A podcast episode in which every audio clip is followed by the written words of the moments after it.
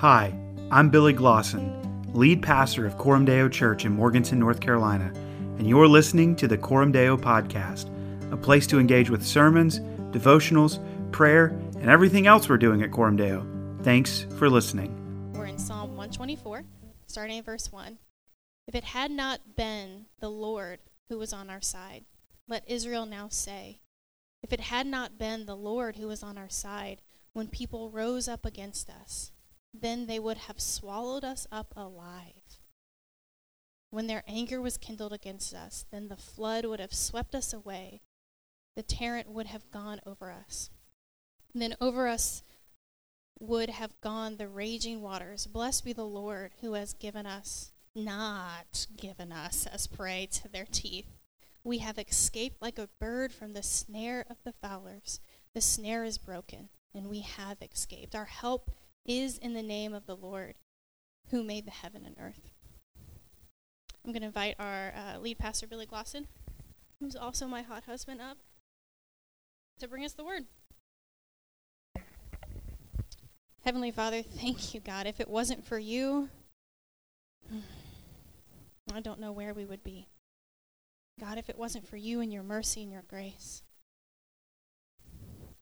God, we would all be lost. We would have no hope. If it wasn't for your Son to deliver us through his sacrifice, Lord, it would just be total darkness. Lord, thank you that you have delivered us into your marvelous light, that you have made a way for us to escape, to conquer, be more than conquerors through your Son. God, I ask that this truth would settle deep, deep, deep into our hearts and deep into our minds, that we could quiet our racing thoughts, quiet our anxious hearts to receive you, to know you, and to love you. Please be with Billy as he brings us the word. May he be faithful to the text. Holy Spirit, fall on him, guide him, lead him, keep his thoughts clear. Ultimately, Lord, may you be glorified. May you reveal so much more. Draw us in, Lord. It's in your name I pray. Amen. Amen. Trust you guys are doing well. Um, Psalm 124 has been kind of just a deep encouragement to me, but as, as you read it, you may think, okay, well, this seems like pretty straightforward. But have you ever missed something that was blatantly obvious? There's a story of Sherlock Holmes and his companion, Dr. Watson, and they're camping in a tent. Holmes wakes up Watson in the middle of the night, and he points up at the stars. Watson blinks the sleep from his eyes as Holmes asks him, What do you deduce? Watson, looking up at the sky, says, Well, astronomically, I deduce that there are a million of galaxies and potentially billions of planets. Astrologically, I deduce that Saturn is in Leo. Meteorologically, I deduce that we will have a beautiful day tomorrow. What about you, Holmes? What do you deduce? Watson, said Holmes slowly, I deduce that someone has stolen our tent. You see, we can often miss the obvious. And reading this, again, it can seem you know, pretty straightforward. The Lord is our help. Right? That doesn't, doesn't seem new, right? The name of the Lord is our hope, is our help. Maybe you have that on a coffee mug or a t shirt. Like, we know this. But when moments of danger moments of trial or hardship arise, our spiritual amnesia can kind of kick in. We can be those who look for resolution anywhere and everywhere, but in the faithfulness of our God. And Psalm 124, what it does is it serves as a liturgy to call us back to a Godward confidence. So, again, we've used this word liturgy before. Liturgy is an order of service, an order of worship. We typically see this on Sundays where, again, Michael gets up here, he does a call to worship, he reads from God's word, we respond in song. Sometimes we'll have like a call and response, like we did this morning on, on the screen. It's a liturgy, right? That's what Psalm 124 is. It's a, it's a call back to a Godward confidence. And this may be a muscle that perhaps you haven't flexed in a while. This is a gospel rehearsal. So last week I mentioned Milton Vincent and his seminal work, A Gospel Primer. It's a really beautiful book. It, it's, it's all about rehearsing, preaching the gospel to ourselves every single day. And it has kind of a, a, poetry and a prose version in it. And in regards to perspective in trials, Vincent has this really beautiful quote. And it's a little long, but I really think it will help give us a framework for this psalm. This is what he says more than anything else could ever do, the gospel enables me to embrace my tribulations and thereby position myself to gain full benefit from them. For the gospel is the one great permanent circumstance in which I live and move, and every hardship in my life is allowed by God only because it serves his gospel purposes in me. When I view my circumstances in this light, I realize that the gospel is not just one piece of good news that fits into my life somewhere among all the bad. I realize instead that the gospel makes genuinely good news out of every other aspect of my life, including my severest of trials.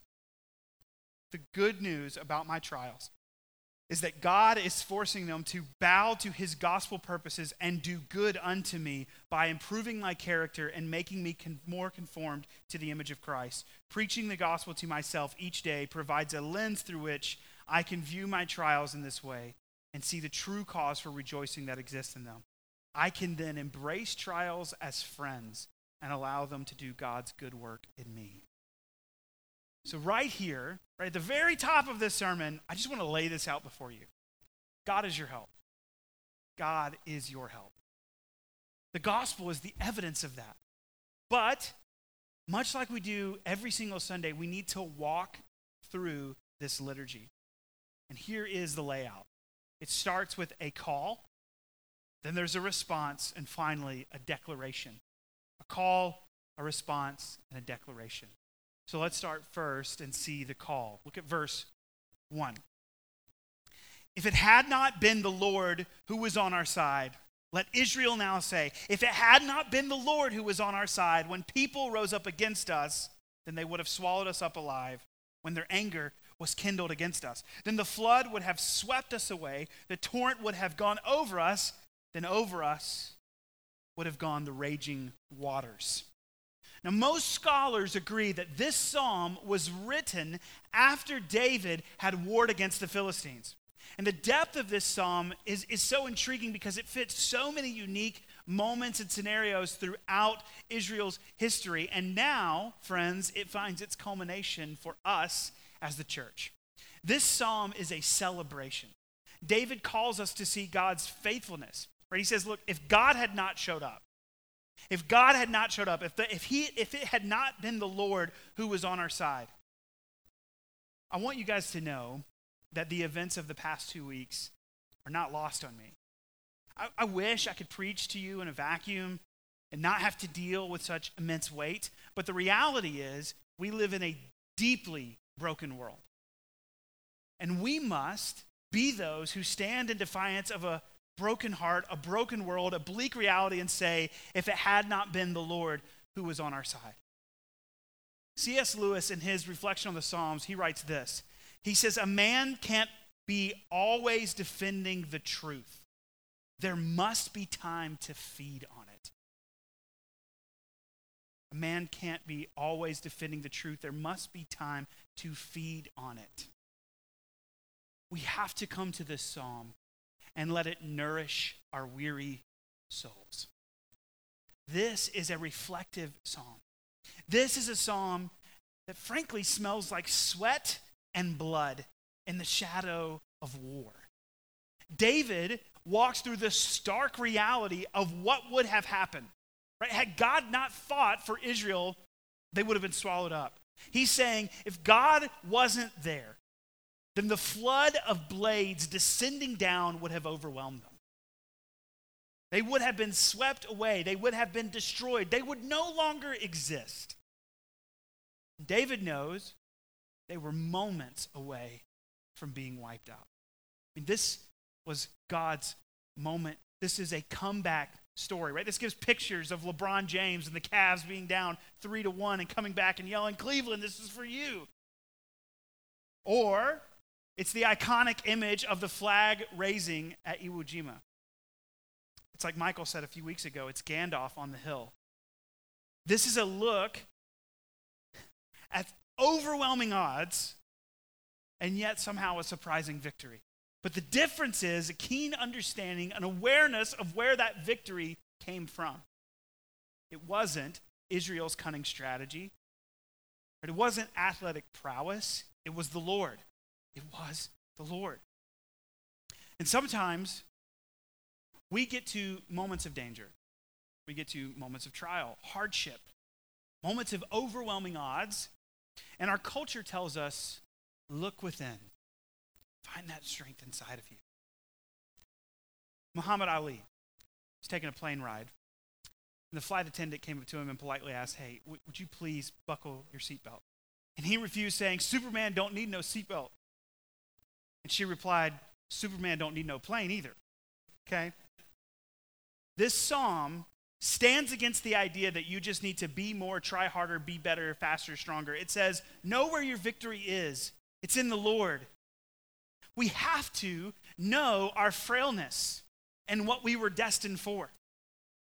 We were headed for white hot, holy wrath because of our sin. Because of our sin and rebellion against a holy God. God doesn't send anyone to hell, they walk there willingly. But when David says, Let Israel now say, we know we could say, Let the church now say, if it had not been the Lord who was on our side. Hear this from Romans chapter 8, verse 31.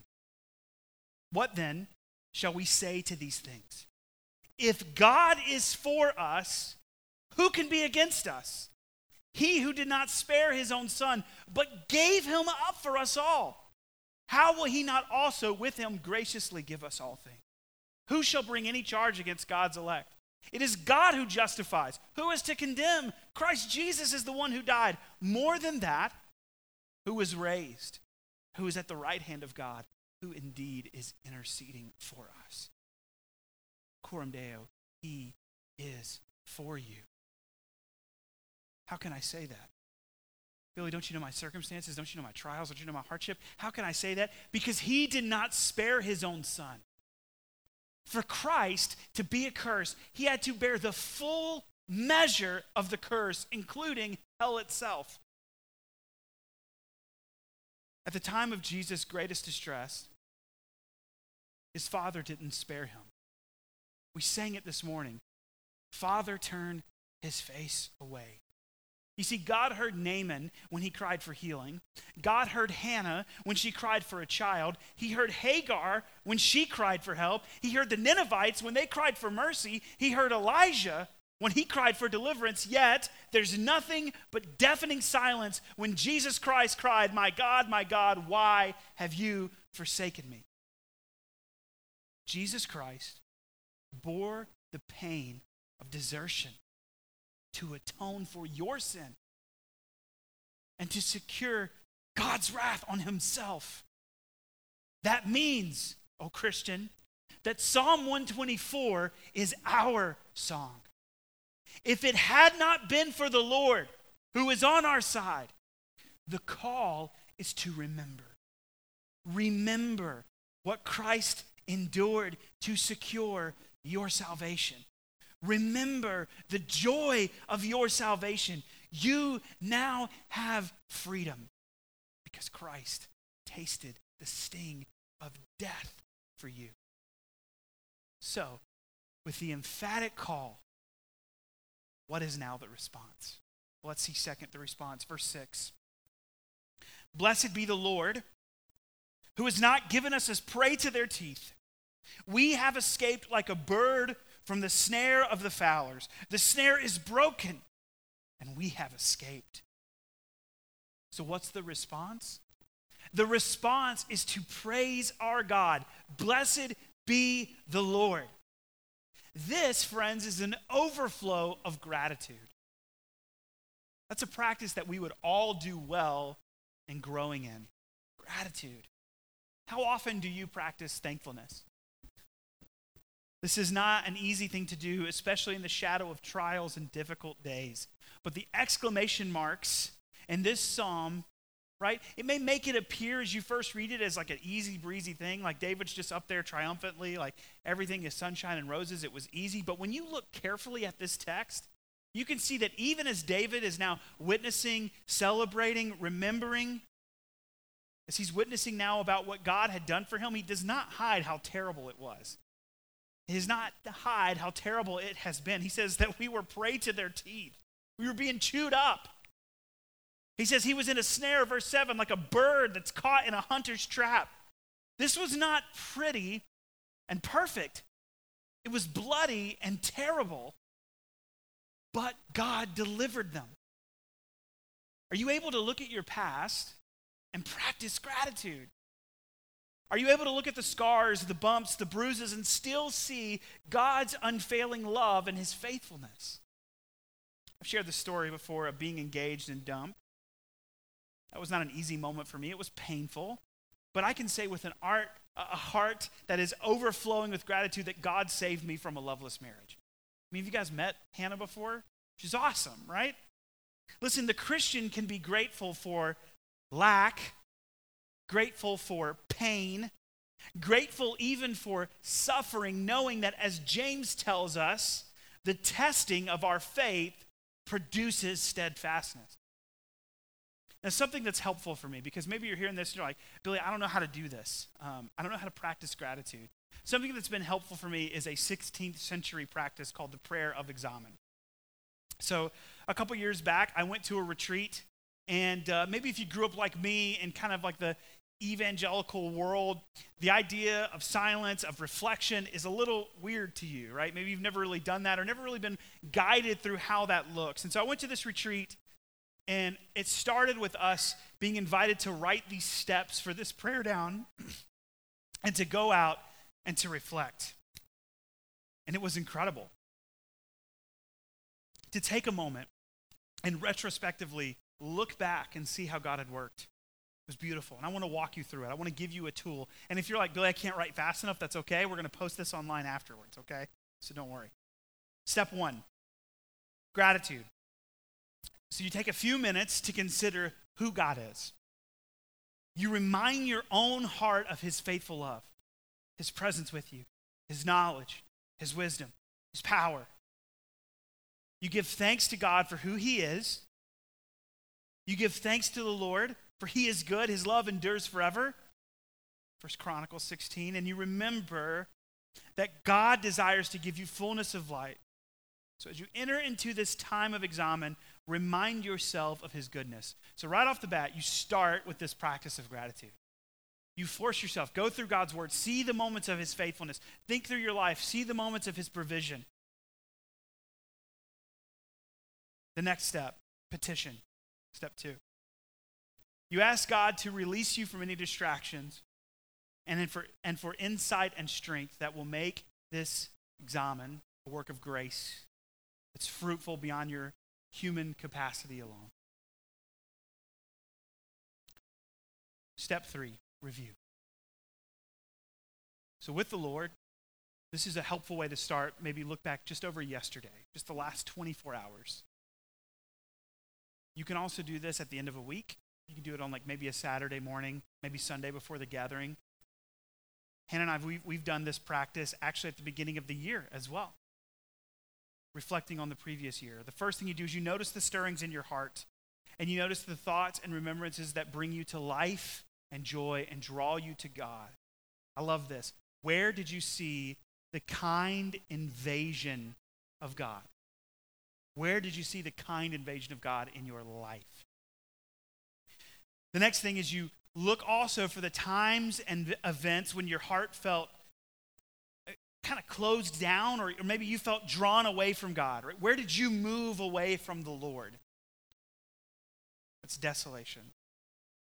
And then you review, you review your choices in response to both the consolation, right, the times when God invaded your life with kindness, and desolations, the times where you moved away from his kindness. You recall events, you explore the actions, the motives, the responses, and you notice the connections of emotions to relationships and happenings.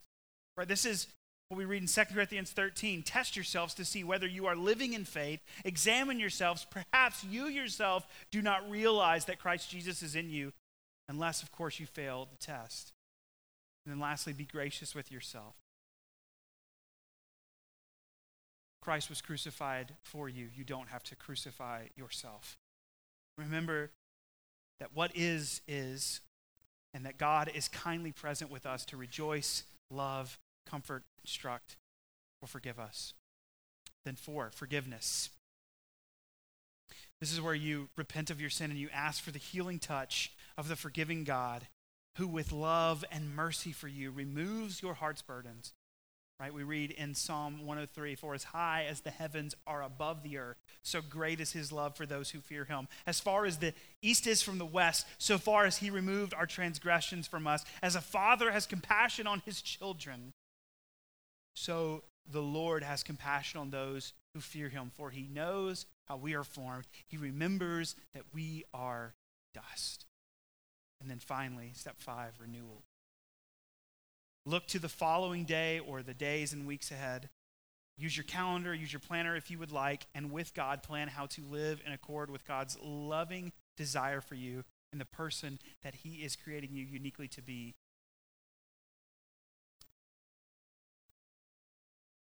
I said this last week that no one abides with Christ by accident. You don't just accidentally take step towards Jesus, right? In, in, in, Isaiah, we hear, draw near to the Lord, and I will draw near to you. This is a helpful practice to do that. Again, we practice gratitude. We lay before God our concerns. We look back over the places and spaces in which we notice tendencies and patterns that maybe draw us closer to Jesus or take us away from Him and to sin. We repent of those things. We seek His forgiveness, and we ask for Him to renew our days. It's a beautiful, helpful practice, friends. This is a way to take to heart this response that God is on our side, that He has lovingly pursued us in Jesus, that He has made all things new, and that He desires to see that shape our days. And then we can respond with a grateful, overflowing heart blesses the name of the Lord. So, friends, make a plan to practice gratitude. Maybe for you, it's as simple as each and every day on your way to work, as you drive, you just Thank God for everything you can think of. God, thank you that I have a vehicle that I can drive to work in. Thank you, God, that I'm breathing right now. Thank you that I have food in my refrigerator. Thank you, God, that I have a job that helps me to pay my bills. Start practicing gratitude. Start seeing the ways that God has provided for you and is working in your life. And finally, we see the call, we see the response, and now we see the declaration. Verse 8. Our help, our help is in the name of the Lord who made heaven and earth. Our help is in the name of the Lord who made heaven and earth. This is a declaration of confidence. Let's go back to where we left off in Romans 8 before, verse 35 of Romans 8. Who shall separate us from the love of God? Who shall separate us from the love of Christ? Shall tribulation or distress or persecution or famine or nakedness or danger or sword, as it is written, For your sake we are being killed all the day long. We are regarded as sheep to be slaughtered. No. In all these things, we are more than conquerors through him who loved us. For I am sure that neither death, nor life, nor angels, nor rulers, nor things present, nor things to come, nor powers, nor heights, nor depth, nor anything else in all creation will be able to separate us from the love of God in Christ Jesus our Lord. Friends, imagine if we actually lived as though we believed that. The confidence you would have. Knowing that even death can't take you away from that which you long for the most the love of God given to you in Jesus Christ. This gives us an overwhelming confidence to go forward in the name of the Lord, the one who made heaven and earth. It's been put this way by theologians that because God is the sovereign Lord of creation, that is displayed in a fourfold truth. He initiates all things, He maintains them in existence, controls them in operation, and directs them to their appointed end. So, one, He initiates all things, He's the one who created it. He maintains them in existence. The sun keeps rising and setting. He controls them in operation again. He is sovereign. He directs them to their appointed end. Philippians tells us it is God who is at work in you, both to will and to work according to his purposes. That which he has begun in you, he will bring to completion. What does this tell us? It tells us that our God is mighty. He is powerful. Our help is in his name. In 1582, there was a Scottish minister named John Dury. And if you don't know much about Scotland and the Reformation during that time, you ought to go look into it because it's, it's wild the amount of things that happened, the way that God worked. So, John Dury was in prison because he was preaching the gospel. And when he was eventually released from prison, there were a few hundred of his congregants who met him at the gates of the prison. And they began to walk with him through the streets of Edinburgh. And that group of people began to sing this song, Psalm 124. Soon after they began singing, about 2,000 people joined them in song. Those who persecuted him, those who put him in prison, are quoted saying that witnessing this moment alarmed them more than anything they had ever witnessed before that throughout the Reformation in Scotland. 2,000 people singing this song that our help is in the name of the Lord, arrested hearts, and cause the gospel to advance. Are you able to look over your life and see God's faithfulness? Do you know the truth of the gospel at work in you? Are you able to take moments to reflect in gratitude, asking for more of God's kind invasion in your life? Between the two world wars, the French built an 87 mile long defensive wall called the Maginot Line. It was the Great Wall of France that defended its border with Germany. There were three lines of defense that were incorporated into this wall. The first were strong houses that were small fortified barracks designed to sound the alarm should attack come. The second line of defense was deep, reinforced bunkers that would delay an enemy attack. But the third line of defense was called the ouvrage. There were these deeply buried, multi storied forts every four to six miles. Below the barracks, at the deepest level, were storehouses of ammunition, food, and above all else, a constant supply of water from deep wells. So in World War II, when the Germans did move against France, they didn't even try to attack these forts. Not a single one of the ouvrages was ever overcome or taken by the Germans. Why is that? It's because the Germans knew that the soldiers in these bunkers could survive and resist almost indefinitely because of the deep, endless supply of water. Coram Deo, all of us need fortifications for life. But every line of defense is inadequate unless deep within us there is a resource hidden abundant, and untouchable. If you have the wellspring of life, then you can say with confidence no matter what may come, no matter how bleak the trial, no matter how difficult the days, our help is in the name of the Lord. Do you know that truth? Do you believe that truth? Do you look up and do you say, Our help is in the name of the Lord who made heaven and earth. He is for you. The gospel declares it so. Let's pray. Heavenly Father, you have given us grace upon grace. You have made us a people who long for you. You have not left us to our own devices. You have not said, I did the work, now you do the rest. You, Lord, are our constant help, our constant hope, constant joy, our constant strength. Jesus, I pray that we would have hearts and minds awake and alive to the hope of the gospel, that we would hear the call and that our hearts would respond with overwhelming gratitude, saying, Blessed be the name of the Lord. That we would sing, How great is your faithfulness. Jesus, I pray that we would walk forward with confident hearts and that you would establish deep within us a reserve of strength given to us by your very Spirit. Renew our hearts this morning, Lord. Pray this in Jesus' name. Amen. Thanks again for listening to the Coram Deo podcast. You can find us on Spotify, Apple Podcasts, SoundCloud, or our website, coramdeonc.com. You can follow us on Facebook and Instagram for a bigger picture inside the life of the church. Grace and peace be with you in the name of the Lord Jesus Christ.